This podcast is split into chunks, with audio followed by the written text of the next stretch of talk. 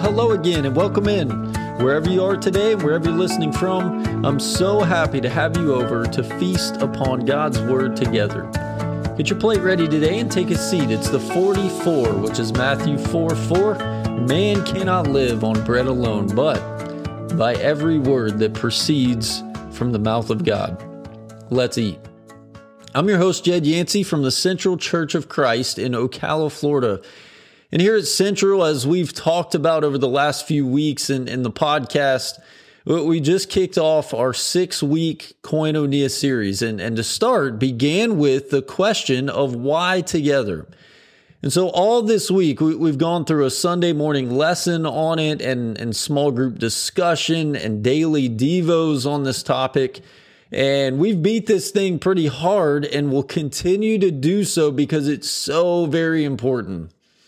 It was so important that even though the word koinonia does not even appear in our reading of scripture until the New Testament, the, the idea of koinonia goes back to the very beginning of mankind. With, with God saying in Genesis chapter 2, it is not good.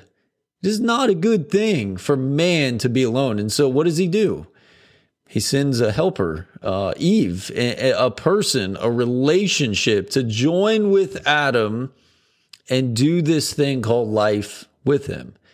And we see it come to life in, in what we're going to talk about this week with uh, with Nehemiah and the, in, in the rebuilding of the wall that they they did it together and, and there was joint participation, right? And we'll talk more about that this next week, but you see God in his wisdom from the very beginning put within us this need to, to be together, to not be alone. And, and we've looked at Romans chapter 12 this week and how Paul says we belong to each other and we can help each other and we can be there for each other. And, it's just a huge concept for us to get. And so honestly, as you tap into this word, koinonia, and what God has said about it, and you compare it to your life, before we talk about anything else, I want you to seriously consider what your life has looked like when you've tried to go at it alone.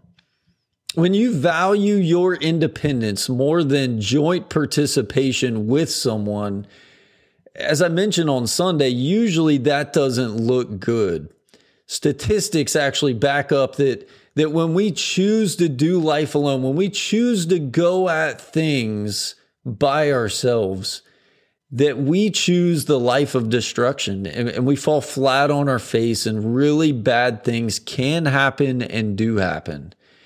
So what I want to talk to you about today for your 44 is is not anything different than anything you've heard all throughout the week. But maybe, I hope, put in a different way to truly get the first part of what we're after in building koinonia. And it starts where we began this week in Romans chapter 12 and verse 5. And that's also where I want to end this week because it, it reads that we, who are many, are one body in Christ and individually members of one another, that, that we belong to each other. And verse 6 we have gifts. We have gifts that differ. They're different than each other, than one another. According to the grace given to us, each of us is to exercise them accordingly. This is a beautiful verse that speaks exactly and directly to what this word koinonia really is. And so, really in thinking about this over the last week, it's it's really made me think on something that we all love to think about, and that's food.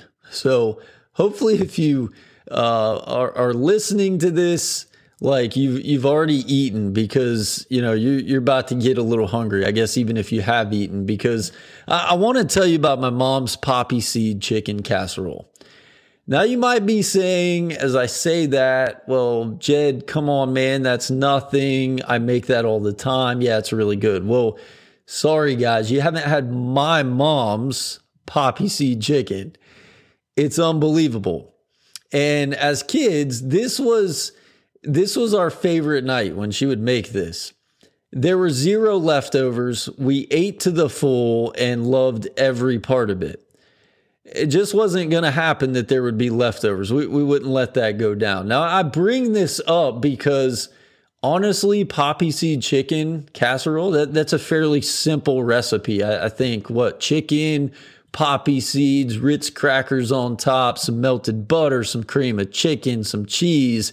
And yet, every one of those ingredients serves its purpose of a delicious casserole. But there was one time, and I'll never forget it. My siblings won't forget it. And my mom, unfortunately, won't ever live it down, where she decided to add something that didn't fit into the recipe. For some reason, one time she decided to put water chestnuts into the casserole, and it scarred us for life. You see, that ingredient just didn't fit. It didn't work. It wasn't good. It was crunchy. It was nasty. It was not what poppy seed chicken is supposed to be. It was no good. And that night, there were lots of leftovers. And I know she's listening. So, mom, on behalf of your 10 kids, we forgive you, but you're still not ever going to live that one down. So, I bring this up though because it reminds me of what is being said here in Romans chapter 12. And in the context of food, what it says is be an ingredient, be the right ingredient, be an ingredient that belongs to the others. And when we're that, when we know our role in that, when we know what ingredient we are to make up the one casserole, the one body in Christ, let me just tell you, when we are that and we do belong, it's delicious. It smells good. It tastes good. It's a beautiful thing. It's exactly what it's supposed to be. But you jump on in with your water chestnuts, whatever that may be, you decide you want to be crunchy and you want to be nasty and and you want to be a part of the recipe it doesn't work and it comes out bad. And there are leftovers which there were. So the first part of your 44 I'll I'll keep it easy. Be an ingredient. Be the right ingredient. And those ingredients are outlined in the rest of what Paul writes here in this chapter. Uh, service teaching, leading, showing mercy, being cheerful, love, hating what's bad, clinging to what is good, being diligent, rejoicing, being devoted to prayer, hospitable, blessing those who persecute you. There, there's so much more there. But what I'm begging you to do is that if we're going to build on this word and we're going to understand the word koinonia, that you need to be an ingredient. The second part is Ephesians chapter 4 and verse 16, which is part of how we're going to end this week in your daily Devos um, on Saturday on, on Why Together. And it's here where Paul speaks to ingredients again and to those ingredients coming together and unity.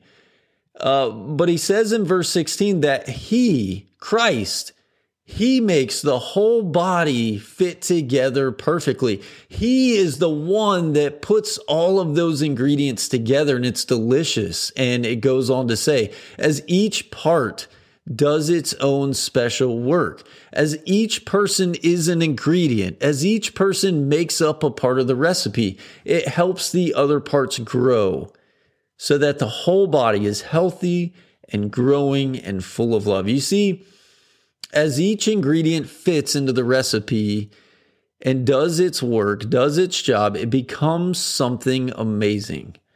But the important part here is that it is Him that makes the whole recipe come together, that makes it fit.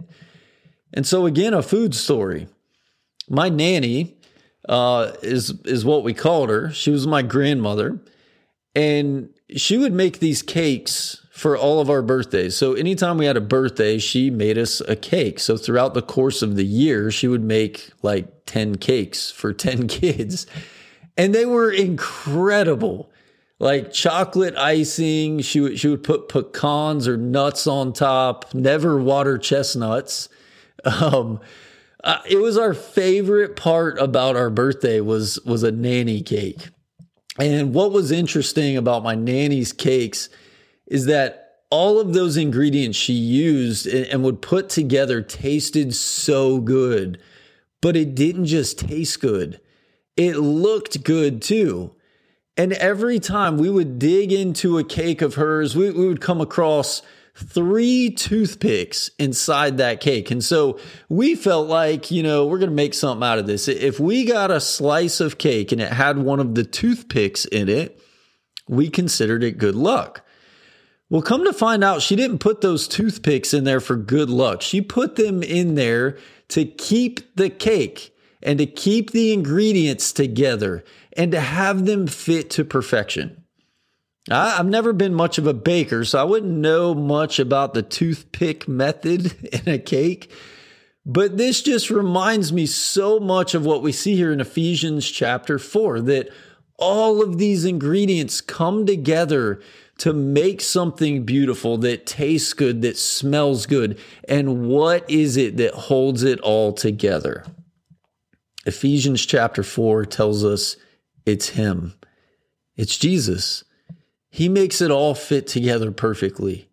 And when we are an ingredient, when we come together, and most importantly, when we allow Him to hold us together and to perfect all of those parts, I don't even think we have the words in our vocabulary to describe what that looks like. It's it's just wow.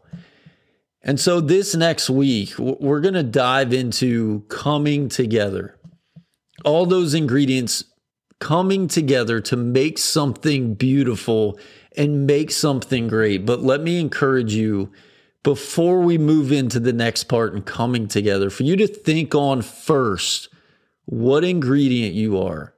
What role do you play? What position do you play in the building up of the body of Christ? My prayer this week is that no matter where you are, where you're listening from, that you decide today to be an ingredient and allow that ingredient to be a part of the recipe that's being made for Him. I want to thank you guys so much for listening today. Now, seriously, after talking about poppy seed chicken and cake, the way I end these definitely applies today. Let's eat.